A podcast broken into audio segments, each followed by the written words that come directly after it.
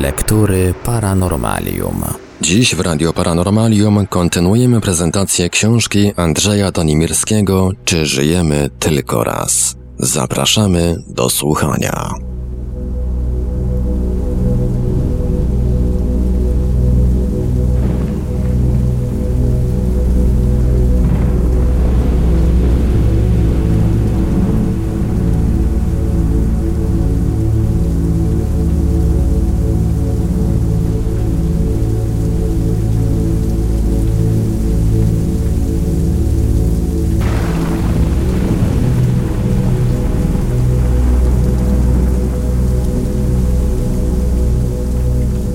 Poniżej obszerne wyjątki z listu, jaki autor niniejszej książki otrzymał korespondując z osobami, które doświadczyły stanu OB. List został napisany przez młodego żołnierza spadochroniarza odbywającego służbę wojskową w 1982 roku. Kilkakrotnie udawało mi się przenosić w pobliże osób, które wzbudzały moje zainteresowanie. Przebywałem te podróże jakby w kosmosie. Dość często rozmawiałem z pewnym człowiekiem, którego wyglądu nigdy nie potrafiłem zapamiętać. Moje stany występowały wyłącznie podczas snu. Nie potrafię określić momentu, chwili, w której to się dzieje. Mogę jednak dokładnie opisać sam cykl. Na początku słyszę dokuczliwy szum, a niekiedy gwizd. Jest on bardzo przenikliwy. W tym momencie mam przed oczyma zupełną ciemność. Po krótkim czasie z ciemności tej wyłania się czerwony punkt, który szybko powiększa się, a jednocześnie dźwięk zanika. Odczuwam coś jakby wirowanie mózgu we wnętrzu głowy. Trwa to wszystko nie dłużej niż kilkanaście sekund, jeśli określać to znanym nam pojęciem czasu. Być może trwa to o wiele dłużej. Wtedy nagle tracę punkt oparcia. Czuję się tak, jak podczas skoku ze spadochronem w chwili opuszczania samolotu. Mogę użyć takiego porównania, gdyż wielokrotnie wykonywałem skoki spadochronowe. Czuję zanikanie własnego ciała. Z czasem zaczyna zarysowywać się przede mną obraz, o którym myślę. Widzę ludzi w normalnych warunkach, a wiem, że sam jestem niewidoczny. Obserwuję wszystko, co się dzieje wokół. Kilka razy widziałem samego siebie śpiącego, a także w innych okolicznościach. Zauważyłem, że moja osoba, którą widzę, zachowuje się bardzo dziwnie, tak jakby on wiedział, iż jest obserwowany z ukrycia, tak jakby on czuł się zagrożony. Przez cały czas mówię do siebie szeptem, obawiając się, aby ktoś nie odkrył mojej obecności. Jeżeli chodzi o podróże kosmiczne, to znajduję się w nieokreślonej przestrzeni. Widzę wyraźnie gwiazdy. Nie wiem skąd, ale jestem pewny, że przebywam w pobliżu najjaśniejszej gwiazdy gwiazdozbioru lutni. Gwiazda ta nosi nazwę Vega. Tylko wtedy rozmawiam z człowiekiem, o którym wspomniałem wcześniej. On zawsze pyta mnie, czy mógłbym zabrać go ze sobą. Odpowiadam, że zginie, że spali się. Widzę go jakby w kuli z przeźroczystej materii. Podczas takiej podróży widzę też różne barwy, których nie potrafię określić za pomocą słów, jakie znam. Wiem tylko, że są one bardzo piękne. Każde przeżycie kończy się w nagły sposób. Budzę się czując niepokój i osamotnienie. Ważne jest także, że w stan OB mogę przejść wyłącznie wtedy, gdy nie ma nikogo w najbliższym otoczeniu.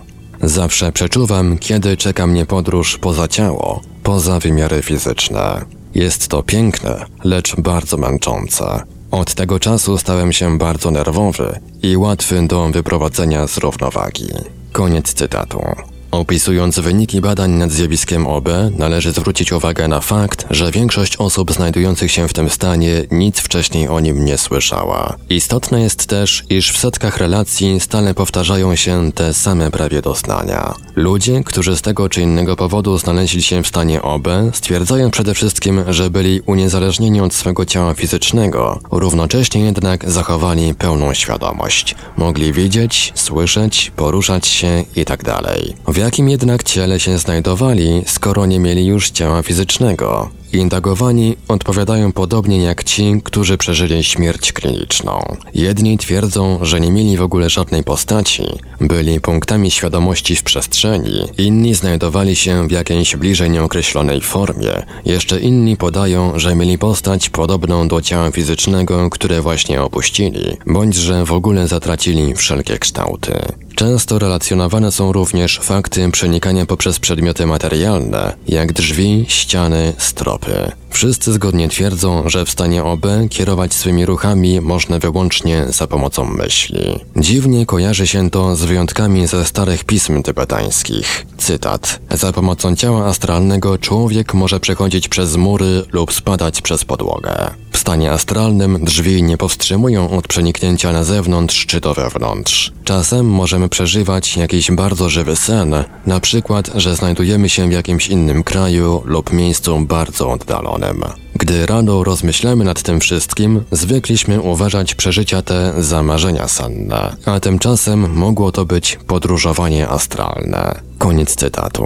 Czyżby więc część psychiki człowieka zawarta w polu generowanym przez mózg mogła oderwać się od ciała, realizując swego rodzaju wędrówkę duszy? Pomiary zmian termodynamicznych w przestrzeni otaczającej ciało człowieka umierającego przeprowadzone przez radzieckiego uczonego profesora Siergiejewa wykazały krótkotrwały wzrost emisji energii w chwili poprzedzającej śmierć. Czy jest to początek tej wędrówki, czy tylko wynik ostatniej mobilizacji sił organizmu? Jednakże istnienie ciała energetycznego jest obecnie wstępną tylko hipotezą. Nikt dotąd jej nie udowodnił. Pewne bardzo istotne jej elementy mogłyby jednak świadczyć, iż nie jest ona pozbawiona podstaw. Chodzi o to, że w relacjach z przeżyć w stanie śmierci klinicznej, opisach doznań podczas szoku powypadkowego, wspomnieniach osób wprowadzonych w stan hipnozy, spostrzeżeniach chorych, którzy zapamiętali przebieg operacji, opisach stanów wywołanych używaniem narkotyków, relacjach bardzo rzadkich z wyjścia poza ciało bez istotnej przyczyny, powtarzają się informacje o wyjściu poza ciało fizyczne oraz postrzeganiu siebie samego z zewnątrz, przenoszeniu się na wielkie odległości, przenikaniu poprzez przedmioty materialne itd. Tak Ta właśnie zbieżność relacji podawanych przez ludzi znajdujących się czasem w zupełnie odmiennych sytuacjach mogłaby być dowodem na to, że zjawisko OB rzeczywiście występuje. Jest to jednakże fenomen niezwykle rzadki, który może zaistnieć wówczas, gdy człowiek znajdzie się w wyjątkowej, przeważnie groźnej dla życia sytuacji. Ciało energetyczne byłoby więc ścisłym odbiciem ciała fizycznego, mówiąc językiem fizyki, projekcją w otaczającą przestrzeń, a jego istotą mógłby być specjalny rodzaj energii, pola energetycznego, której natury dotąd nie znamy.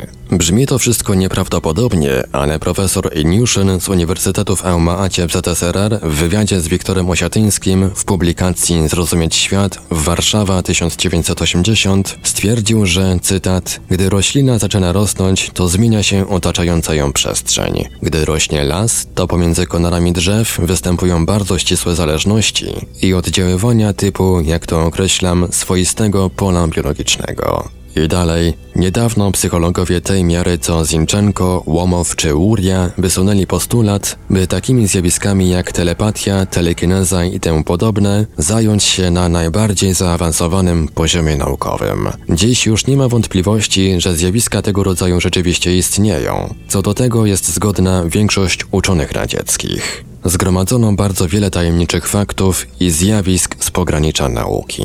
Koniec cytatu.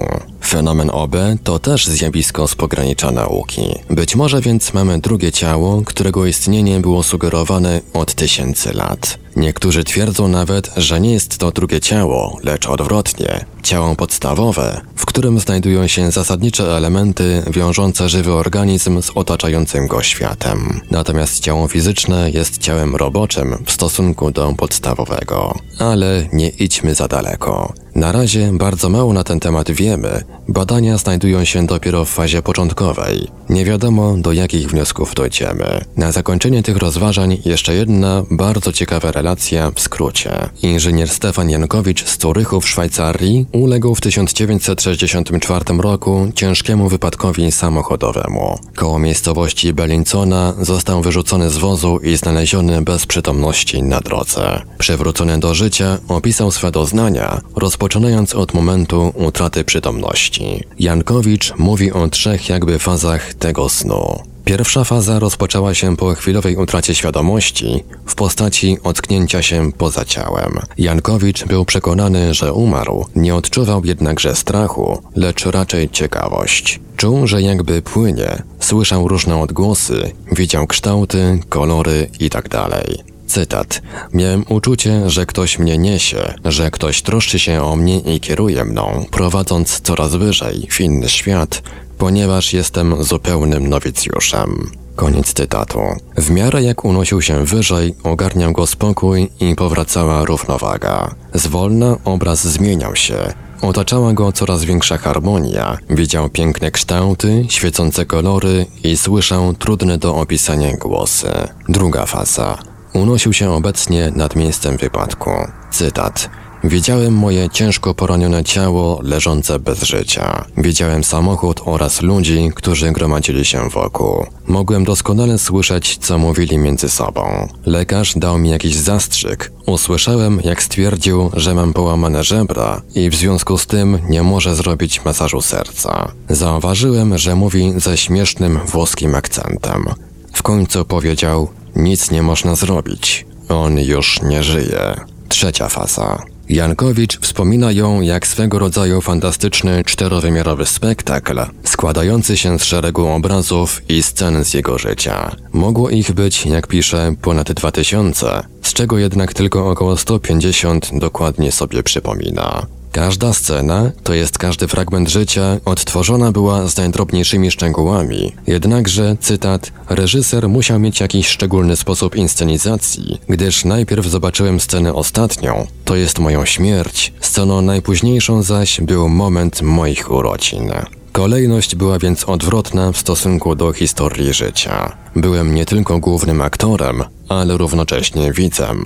Bardzo trudno to wytłumaczyć. Pływałem niejako w przestrzeni, przebywając poszczególne sceny w różnych kierunkach. Raz od dołu, drugi raz od góry, a kiedy indziej przepływałem przez samego siebie. Oglądałem siebie ze wszystkich stron i słyszałem wszystko, co mówię i robię. Koniec cytatu. Zastrzyk w serce, który dał mu lekarz, sprawił, że Jankowicz powrócił do życia. A oto zestawienie charakterystycznych cech stanu OB na podstawie wspomnianej już obszernej literatury. Absolutne poczucie rzeczywistości. Najsilniejszym chyba doznaniem u osób, które znalazły się poza swoim ciałem, jest poczucie pełnej realności przeżywanych zdarzeń. Wielu nie zdaje sobie z początku sprawy, że stało się z nimi coś niezwykłego, dopóki nie zobaczą samych siebie leżących bez życia. Żaden z zapytywanych nie twierdził, że był bezsilny lub że działo się z nim coś nierealnego. Wręcz przeciwnie, wszyscy mieli w pełni świadomość swego istnienia. Jeden z nich powiedział: Ta część mnie, która znajdowała się poza mym fizycznym ciałem, była właśnie najbardziej mną. To jest tym, który myśli i działa. Moja osobowość, moja świadomość była więc taka sama jak zwykle. Ciało w stanie OB. Relacje badanych okazują się zaskakujące. Możliwe są wszystkie formy naszego ja. Może ono występować w wielu postaciach, to jest od takiej jak w normalnym stanie fizycznym do zupełnie abstrakcyjnej, czystej świadomości. Robert Monroe, autor książki Journeys Out of the Body, Podróże poza ciałem, twierdzi na podstawie całego szeregu obserwacji i doświadczeń, że wygląd i forma ciała energetycznego zależy w pełni od tego, co się w danej chwili myśli. Może więc ono przybierać w zasadzie każdy kształt, jaki mu się myślowo przekazuje. Ubiór. Forma widzialna.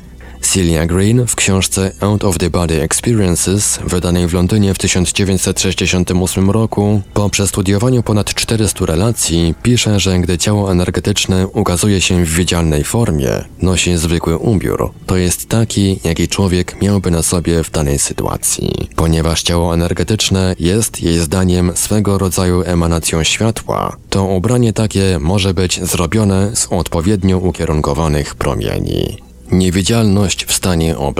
W przeważającej większości przypadków ciało energetyczne jest niewidzialne. W tybetańskiej księdze zmarłych stan OB zwany jest Bardo, a osoby przebywające w tym stanie nie mają żadnych możliwości fizycznego kontaktu z ludźmi. Przenikalność przez przedmioty materialne. Dalszą zadziwiającą cechą, jak wynika z większości relacji, jest możliwość swobodnego przenikania przez różne przedmioty, drzwi, mury, a nawet ciała żywych ludzi.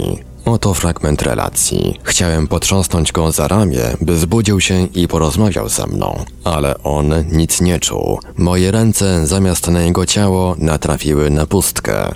Nie mogłem także zapalić lampy w jego pokoju, gdyż ręka przeszła przez kontakt. Sposoby poruszania, przenoszenia się. Na temat możliwości ruchu w stanie OB istnieje szereg identycznych relacji. Osoby badane podają, iż mogły z wielką łatwością poruszać się w dowolnych kierunkach. Było to swego rodzaju płynięcie, unoszenie się nad ziemią, także i na wielkich wysokościach lub błyskawiczne przenoszenie się do zamierzonego miejsca. Wszystko to można było realizować tylko za pomocą myślenia. Myśli się, dokąd się chce udać i natychmiast tam się jest. Przez sam fakt, że się pomyśli, można udać się dokąd się chce. Niektórzy podają, że niepotrzebnie pomyśleli o jakimś miejscu i już się tam znaleźli, a więc czas i przestrzeń w stanie OB nie odgrywają roli. Wspomnienia z poprzedniego życia. Niektórzy ze znajdujących się w stanie OB podają, że nawiedziły ich bardziej lub mniej dokładne wspomnienia z poprzednich inkarnacji. Nie są to jednak wspomnienia obejmujące całość poprzedniego życia, lecz tylko jego fragmenty. Podają natomiast drobne nawet szczegóły tych wydarzeń. Świat żywych i świat zmarłych. Gdy człowiek znajduje się dłużej w stanie OB, dokąd się udaje? Robert Krukel Out of the Body Experiences and Survival Londyn 1973 roku podaje, że na tysiąc przebadanych osób 85% stwierdziło, że podróżowało w teraźniejszym świecie pomiędzy ludźmi znajomymi i nieznajomymi. Pozostałe 15% twierdziło, że udało się do świata zmarłych. Badani spotkali się tam ze swymi zmarłymi przyjaciółmi lub krewnymi, a nawet mogli się z nimi porozumiewać. Wynikałoby stąd, że być może świat żywych i zmarłych stanowi swego rodzaju całość. Żyjący tylko czasowo mają ciało fizyczne, w jakim przebywa ich osobowość, ich ego. Natomiast naturalną jego siedzibą jest ciało energetyczne. Dodatkowym argumentem może być wielokrotnie powtarzane stwierdzenie, że stan OB jest bardzo podobny do stanu śmierci klinicznej. Gdyby ująć rzecz statystycznie, to chyba jeden człowiek na milion może świadomie i konsekwentnie eksperymentować ze swoim ciałem energetycznym. Wydaje się także, że osoba znajdująca się chwilowo w drugim ciele i za jego pomocą działająca może mieć wpływ na stany emocjonalne i działanie innych ludzi. Jak silny i w jaki sposób pozostaje na razie niezbadane. Skutki takiego oddziaływania przejawiają się być może jako pewne zaburzenia snu. Mogą one także prowadzić do niewyjaśnionych dotąd objawów strachu, nerwic i tym podobnych. Nie wiadomo także, czy siła, za pomocą której ciało energetyczne może się poruszać, jest wytwarzana przez dany organizm, czy też wchodzi tu w grę jakieś istniejące w przestrzeni pole, w szczególny sposób modelowane przez żywe stworzenia. Ze wstępnych badań wynikałoby, iż siła ta wykazuje pewne podobieństwa do elektromagnetyzmu. Można by więc wyobrazić ją sobie jako trzecią siłę z tej grupy.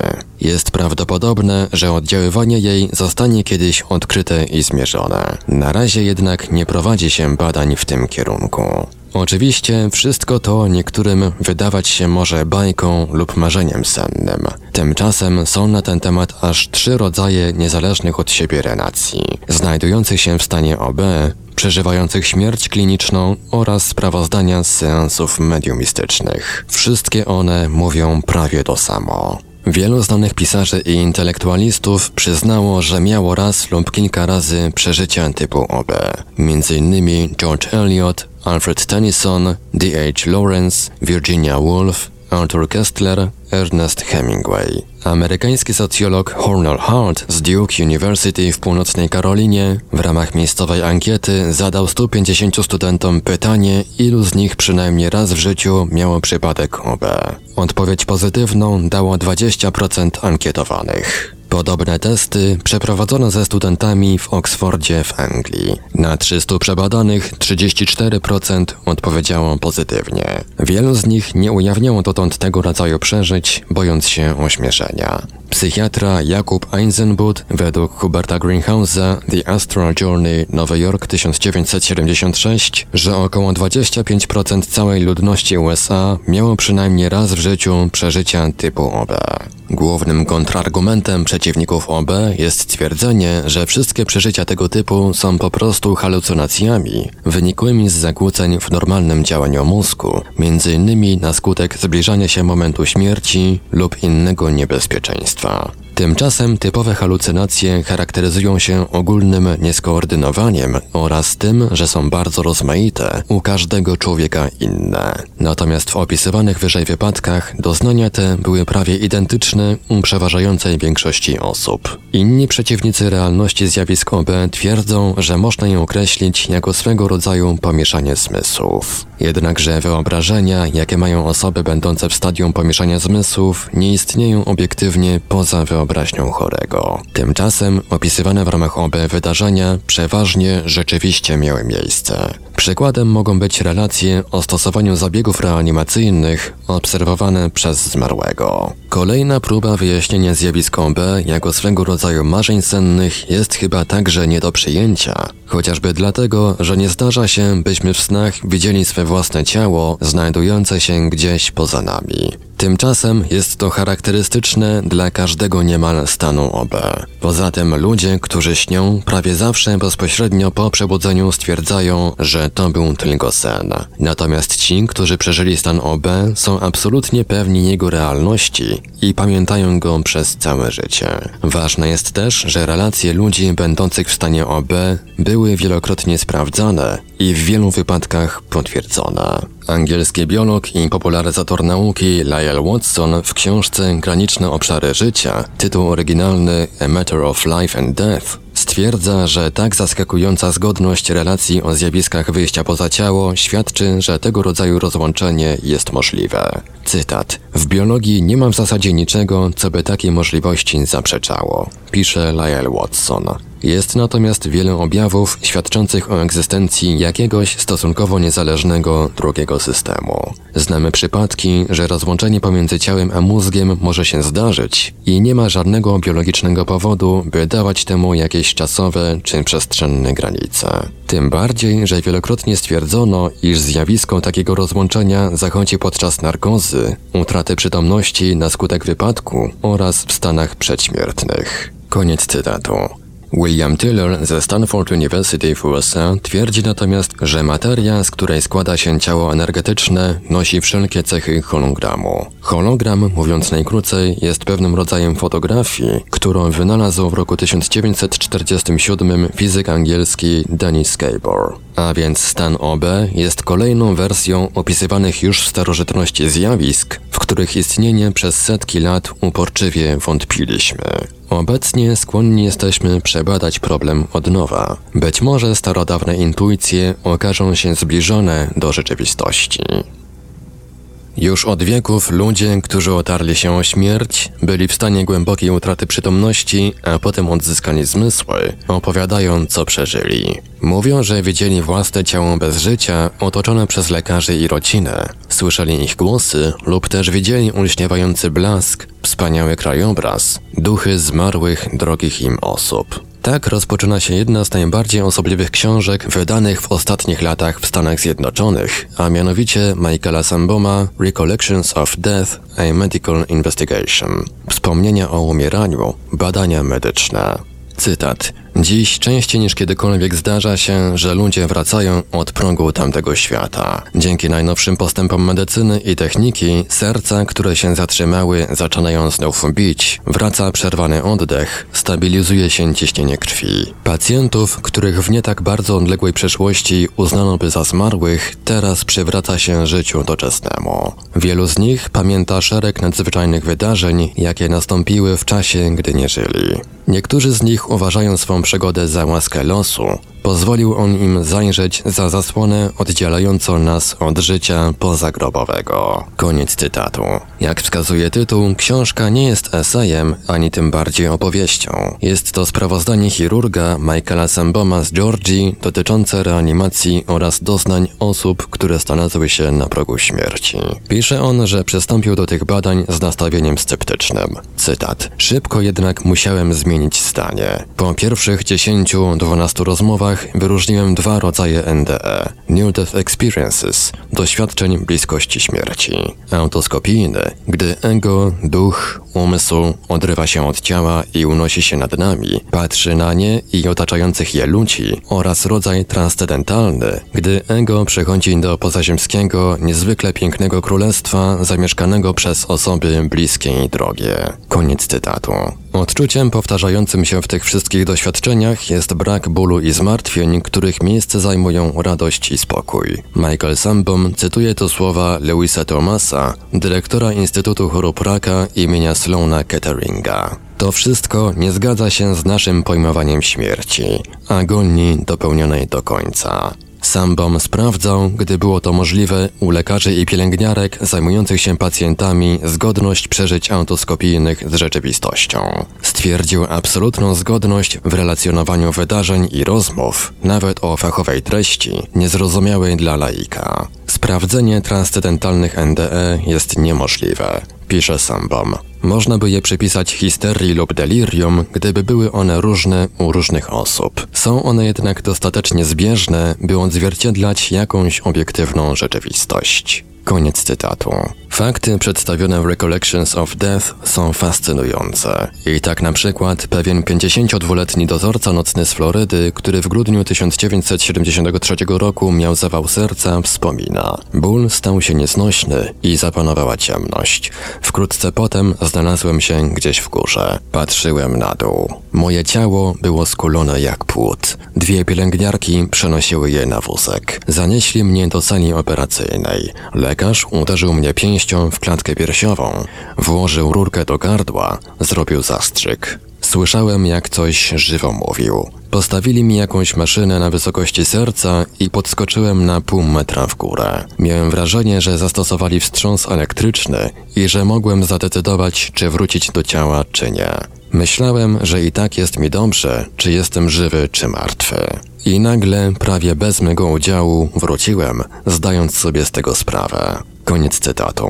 37-letni żołnierz amerykański, który służył w Wietnamie, mówił o tym, jak wyszedł ze swego ciała w chwili, gdy chirurg zaczął operować go po straszliwym wybuchu. W jednej chwili wracam na pole bitwy i widzę, że moi koledzy zbierają trupy. Poznaję zabitych, których wkładają do plastikowych worków. Usiłuję ich zatrzymać, lecz nadaremnie. Nagle stwierdzam, że jestem w szpitalu. Czuję się lekki, spokojny, nie cierpię. Wydaje mi się, że się na nowo narodziłem. Koniec cytatu. 52-letni mechanik lotniczy opowiada, że w całym ciele czuł wielki spokój. Widzę lekarzy krzątających się koło mojego ciała. Myślę o rodzinie. Ze zdziwieniem słyszę słowa: Dla Maisie będzie lepiej, jeśli wrócisz i natychmiast wróciłem. Relacje dotyczące transcendentalnego NDE są jeszcze bardziej zaskakujące. Pewien 55-letni robotnik opowiada o swoim locie w sielskim krajobrazie. Na łąkach i wzgórzach pasły się owieczki, których pilnował jak w Biblii pasterz w długiej szacie i z opaską na głowie. 63-letni kowboj z Teksasu znalazł się w dziwnym miejscu. Z jednej strony teren spalony, brudno, a z drugiej woda, zieleń, drzewa i konie. Chcę przejść z jednej strony na drugą, ale coś mnie powstrzymuje. 43-letni urzędnik opowiada, że przeniknął w świetlisty krąg. Na spotkanie wyszli mi dziadkowie, ojciec i wujek, który niedawno popełnił samobójstwo. Byli ubrani na biało, uśmiechali się. Nigdy przedtem nie widziałem ich w tak dobrym zdrowiu, tak szczęśliwych. Uściskałem ich, ale oni mnie zostawili, oddalili się, żegnając się ze mną. Moja babcia, zanim znikła, odwróciła się i powiedziała: Wkrótce znów się zobaczymy. Więcej szczegółów przynosi opowiadanie pewnego menedżera z Florydy, który w roku 1970 miał wypadek samochodowy. Przewieziony na salę operacyjną stracił przytomność. Znalazłem się w ciemnym tunelu, opowiada, ale w głębi było światło, jakby ktoś trzymał w ręku lampę. Zacząłem iść w kierunku światła, lecz nagle spostrzegłem, że unoszę się w powietrzu. Światło stawało się coraz jaśniejsze. Wszystko wokół było błękitne w przepięknym odcieniu, jakiego dotąd jeszcze nigdy nie widziałem. Czułem się tak, jakbym był w niebie. Poczułem, że ktoś głaszcze mnie po głowie i usłyszałem rozkazujący głos: Wracaj, twoje dzieło na ziemi nie jest jeszcze skończone. Głos przypominał grzmot. Michael Sambom przychyla się do hipotezy sławnego lekarza angielskiego Wadera Penfielda, który następująco wyjaśnia doświadczenia bliskości śmierci. Twierdzi on mianowicie, że w mózgu obok swego rodzaju komputera można wyróżnić umysł spełniający wyższe, bardziej tajemnicze funkcje intelektualne. Sambom przypuszcza, że na progu śmierci następuje oderwanie się komputera od umysłu, a to powoduje przytoczone wyżej przeżycia. Pierwszą relacją człowieka, który przeżył śmierć kliniczną, zetknął się Raymond Moody jeszcze w czasie studiowania filozofii, kiedy wysłuchał opowiadania pewnego profesora wyższej uczelni, dwukrotnie przywróconego życiu.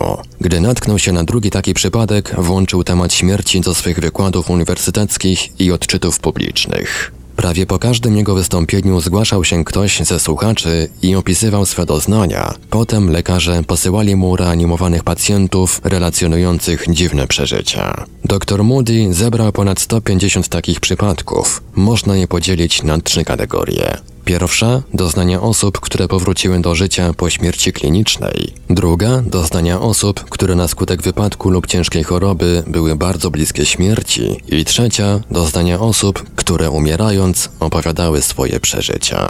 Z elementów podobnych, powtarzających się w wielu tych relacjach, można skonstruować scenariusz, będący jednak, o czym należy pamiętać, czymś innym od rzeczywistych doświadczeń, które były zróżnicowane, często dużo krótsze i prostsze. Podczas gdy ustają symptomy życia i zbliża się moment śmierci, chorzy zdają sobie sprawę, że obecni przy tym lekarze uznali ich za zmarłych. Słyszą wtedy jakby głośny szum czy inne tego rodzaju odgłosy i mają wrażenie, iż przedostają się przez jakiś długi, ciemny tunel. Są również przekonani, że znajdują się poza swym ciałem, ale w tym samym miejscu i otoczeniu co przed śmiercią. Widzą swe ciało, jak również próby przywrócenia go do życia. Nie mogą jednakże porozumieć się z ludźmi i sami są dla nich niewidoczni. Następnie stwierdzają, że mają teraz jakieś nowe, różniące się od poprzedniego ciało, ale nie mogą określić, z czego jest ono zbudowane. Nieznane istoty zbliżają się do nich. Pojawiają się niektórzy z przyjaciół i krewnych dawno zmarłych, a także bardzo często świetlana istota, która porozumiewa się z nimi bez słów. Poza tym chorzy oglądają film ukazujący w błyskawicznym skrócie całe ich życie, dobre i złe uczynki, zmarnowane okazje, zasługi i kary. Jeżeli jednak w wyniku zabiegów klinicznych przywraca się ich do życia, chorzy są przygnębieni, chętnie zrobiliby wszystko, by pozostać w tej nowej, nieznanej, lecz cudownej sferze, przepełnionej przyjaźnią, miłością i spokojem, jakiego nigdy nie zastali na ziemi. Próbują później opowiadać o swych przeżyciach innym, lecz mają z tym poważne trudności. Przede wszystkim nie mogą znaleźć słów adekwatnych do opisu tych nieziemskich doznań. Stwierdzają również, że nikt im nie wierzy, przestają więc o tym mówić. Jednakże przeżyte doznania wywierają głęboki wpływ na ich dotychczasowe życie, a szczególnie na ich poglądy na śmierć i na to, co po niej następuje. Z uwagi na to, że treść pierwszej książki Raymonda Moody'ego Życie po życiu jest na ogół znana, zamieszczamy poniżej fragmenty z jego drugiej, nieprzetłumaczonej na język polski książki Rozmyślania o życiu po życiu. Są to relacje osób badanych przez doktora Moody'ego. Mężczyzna w średnim wieku, który miał zawał, opowiada. Moje serce odmówiło posłuszeństwa i znalazłem się w stanie śmierci klinicznej. Jednakże wszystko pamiętałem z całkowitą realnością. Nagle poczułem, jak moje ciało zdrętwiało. Z daleka usłyszałem jakieś dźwięczne tony. Cały czas byłem zupełnie przytomny i obserwowałem wszystko, co się wokół mnie działo.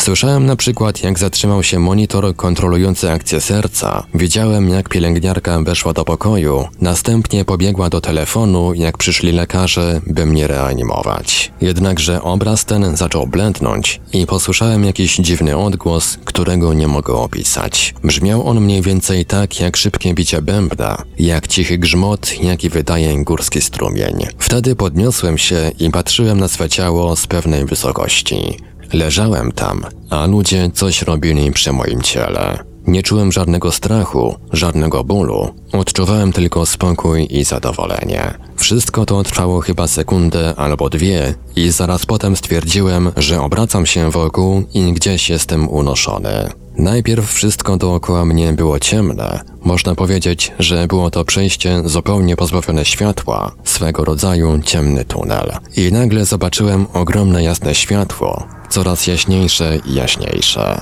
Czułem, że przepływam przez to światło.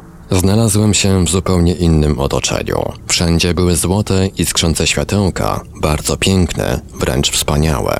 Nigdzie jednak nie mogłem odkryć ich źródła. Światło wypełniało wszystko dookoła i płynęło zewsząd. I dała się słyszeć muzyka. Znalazłem się w cudownej, wymarzonej okolicy, gdzie były strumyki i łąki, drzewa i góry. Lecz gdy zacząłem się im bliżej przyglądać, jeżeli tak można powiedzieć, to nie były to żadne drzewa ani inne naturalne rzeczy, jakie znamy. Najbardziej jednak osobliwe było w tym wszystkim to, że znajdowali się tam ludzie. I to nie w jakiejś konkretnej postaci lub ciele, lecz po prostu byli, egzystowali. Wszędzie panowała atmosfera niewymuszonego spokoju i niezmiernej miłości.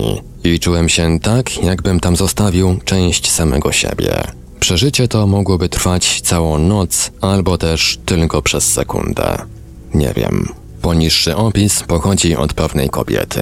Było to coś jakby drganie, kołysanie. Przenikało mnie ze wszystkich stron. Moje ciało zostało wprowadzone w drganie, ale skąd te drgania pochodziły, nie wiedziałam. Jak mnie one chwyciły, czułam, że zostałam wypchnięta na zewnątrz. Wtedy mogłam widzieć swoje własne ciało. Przez pewien czas byłam zrozpaczona. Patrzyłam, jak lekarz i pielęgniarka pracują nad moim ciałem i oczekiwałem w napięciu, co będzie dalej. Przebywałam u wezgłowia mego łóżka. W pewnym momencie jedna z pielęgniarek wyciągnęła rękę, by sięgnąć po maskę tlenową, która wisiała za mną na ścianie. Ręka jej przeszła przeze mnie na wylot. Później popłynęłam w górę i przechodziłam przez długi, ciemny tunel. Na końcu było wspaniałe światło. Zaraz potem otoczyli mnie moi dziadkowie, mój ojciec i brat, którzy zmarli wcześniej. Wszędzie dookoła było wspaniałe, nieopisanie piękne światło. Także cała okolica była piękna, kolorowa, wszędzie jasno, nie tak jak na ziemi. To bardzo trudne do opisania. Było tam dużo ludzi, szczęśliwych ludzi. Niektórzy tworzyli małe grupki, inni coś studiowali. W oddali widziałam miasto, budynki, całe budowle. One również świeciły dookoła. W środku przebywali ludzie. Błyszczała nawet woda. Miasto ze światła, tak by to można chyba najlepiej określić. Było wspaniałe, była także piękna muzyka. Ale gdybym tam poszła, nigdy bym już nie wróciła. To znaczy, gdybym tylko raz tam się znalazła, nie byłoby już dla mnie powrotu. Decyzja zależała ode mnie. Fragment rozmowy z jedną z pacjentek. Pytanie. Czy pani wiedziała, jak niektórzy zmarli próbowali rozmawiać z ludźmi? Odpowiedź. O tak, wiedziałam, jak starali się uzyskać kontakt, ale nikt nie zauważał ich obecności. Ludzie w ogóle nie odbierali od nich żadnych informacji. Nie byli więc w stanie się porozumieć. Nikt nie miał pojęcia o ich egzystencji. Pytanie. Czy może pani opisać możliwie szczegółowo jeden z takich przypadków? Odpowiedź. Widziałam młodą osobę, która robiła niebywałe wysiłki, by porozumieć się ze starszą kobietą, mieszkającą w pewnym domu z dwojgiem dzieci. Przypuszczam, że była to matka tych dzieci, a równocześnie córka starszej pani, z którą chciała uzyskać kontakt. Widzę tę scenę jak na dłoni. Wiele razy próbuję, by ją dzieci usłyszały, lecz one nie zwracają na nią uwagi. Również stara kobieta krząta się po kuchni i nie jest w stanie zauważyć, że ktoś się obok niej znajduje. Pytanie: co odróżniało tę osobę od innych?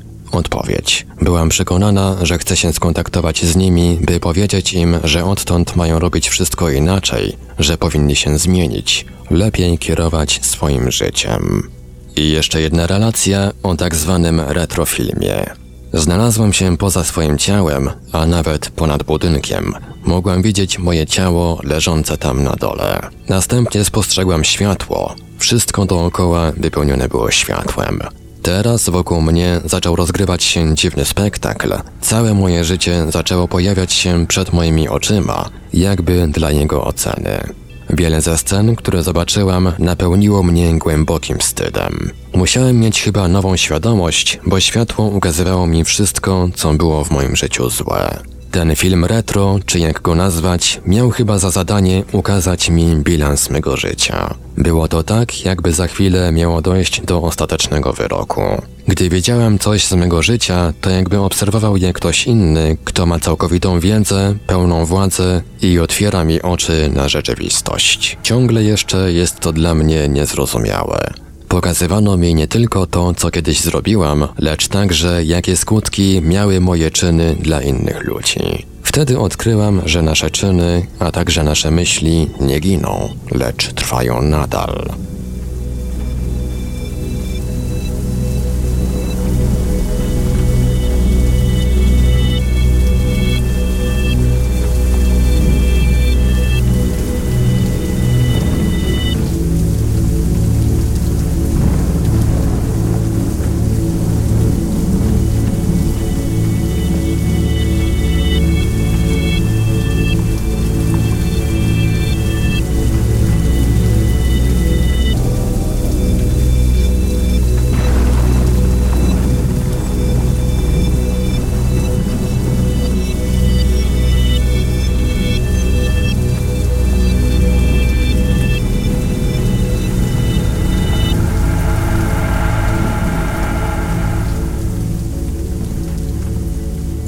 Paranormalium zaprezentowaliśmy fragment książki Andrzeja Tonimirskiego Czy żyjemy tylko raz? Dalszy ciąg w kolejnym odcinku Lektur Paranormalium. Archiwalne odcinki Lektur Paranormalium znajdziesz do pobrania w archiwum naszego radia na stronie www.paranormalium.pl.